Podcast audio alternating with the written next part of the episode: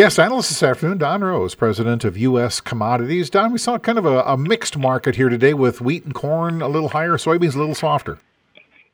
Yeah, you know, I think it was a week where, uh, you know, we had a, a, a neutral report basically on the corn, maybe a little bit negative because exports, uh, uh, when the government monthly report came out, were uh, lower than the trade maybe thought, down 75 million. Um, but I think it was really the fact that the Argentine crop just continues to uh, uh, torpedo lower. In fact, some of the people have the estimates down on uh, Brazil soybeans as low as uh, 810 million cut, almost 50%, while Brazil's crop goes up 900 million. So we don't gain much.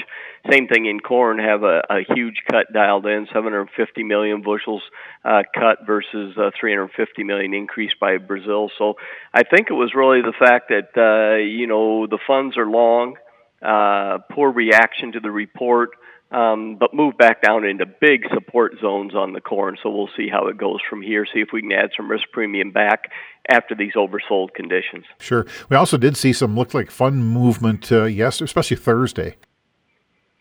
Yeah, you know, I think we've had a couple things. You know, that ag forum really, the 28th, really started the uh, torpedo to the downside, and uh, we just haven't really been able to recover from that yet uh, psychologically. But um, actually, open interest has gone up on the uh, grains here uh, this week, and that means new selling. So I think you have to be a little careful. Uh, you know, the last in is the first out if this starts to stabilize again and go higher. So not a lot of risk premium in the market. It's going to be up to the demand side of the market, Randy. If it starts to show up uh, strong on the uh, feed side, on the uh, ethanol side, and now even on the export side, as uh, exports probably pick up a little bit on corn. Sure. How about livestock? What's going on there then?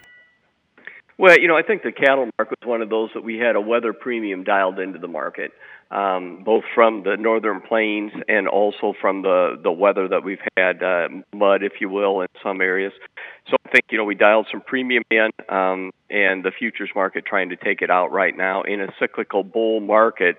So the bulls think this uh, break can't go very far. We will see. Uh, the economy uh, the Fed's trying to slow down this inflation rate, trying to get the unemployment higher. So watch the demand side of that market also. I think that's a big one. Um, but when you switch over, the hog market, you know, looks a little bit cheaper from a consumer standpoint versus the uh, cattle, and a lot of cattle hogs spreading today, and hogs up sharply to end of the week. We saw a pretty decent, uh, at least a steady cash cattle market here this week so far. Yeah, you know, the cattle market, I mean, I think that's it. You know, how far can the futures market break with the cash cattle still uh, strong?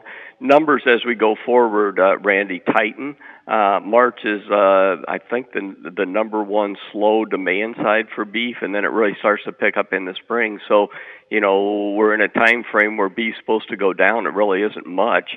So the consumer demand is still strong. So it's all about tightening number uh, consumers still buying the beef, and uh, that's still a bull market. Anything else we need to be aware of? Well, we're sneaking up on that Black Sea agreement. I think that'll probably get more on the radar uh, next week. And then uh, Argentine crop, uh, pretty much it is what it is. It's getting pretty late for moisture to help there, Randy. U.S. Commodities President Don Roose.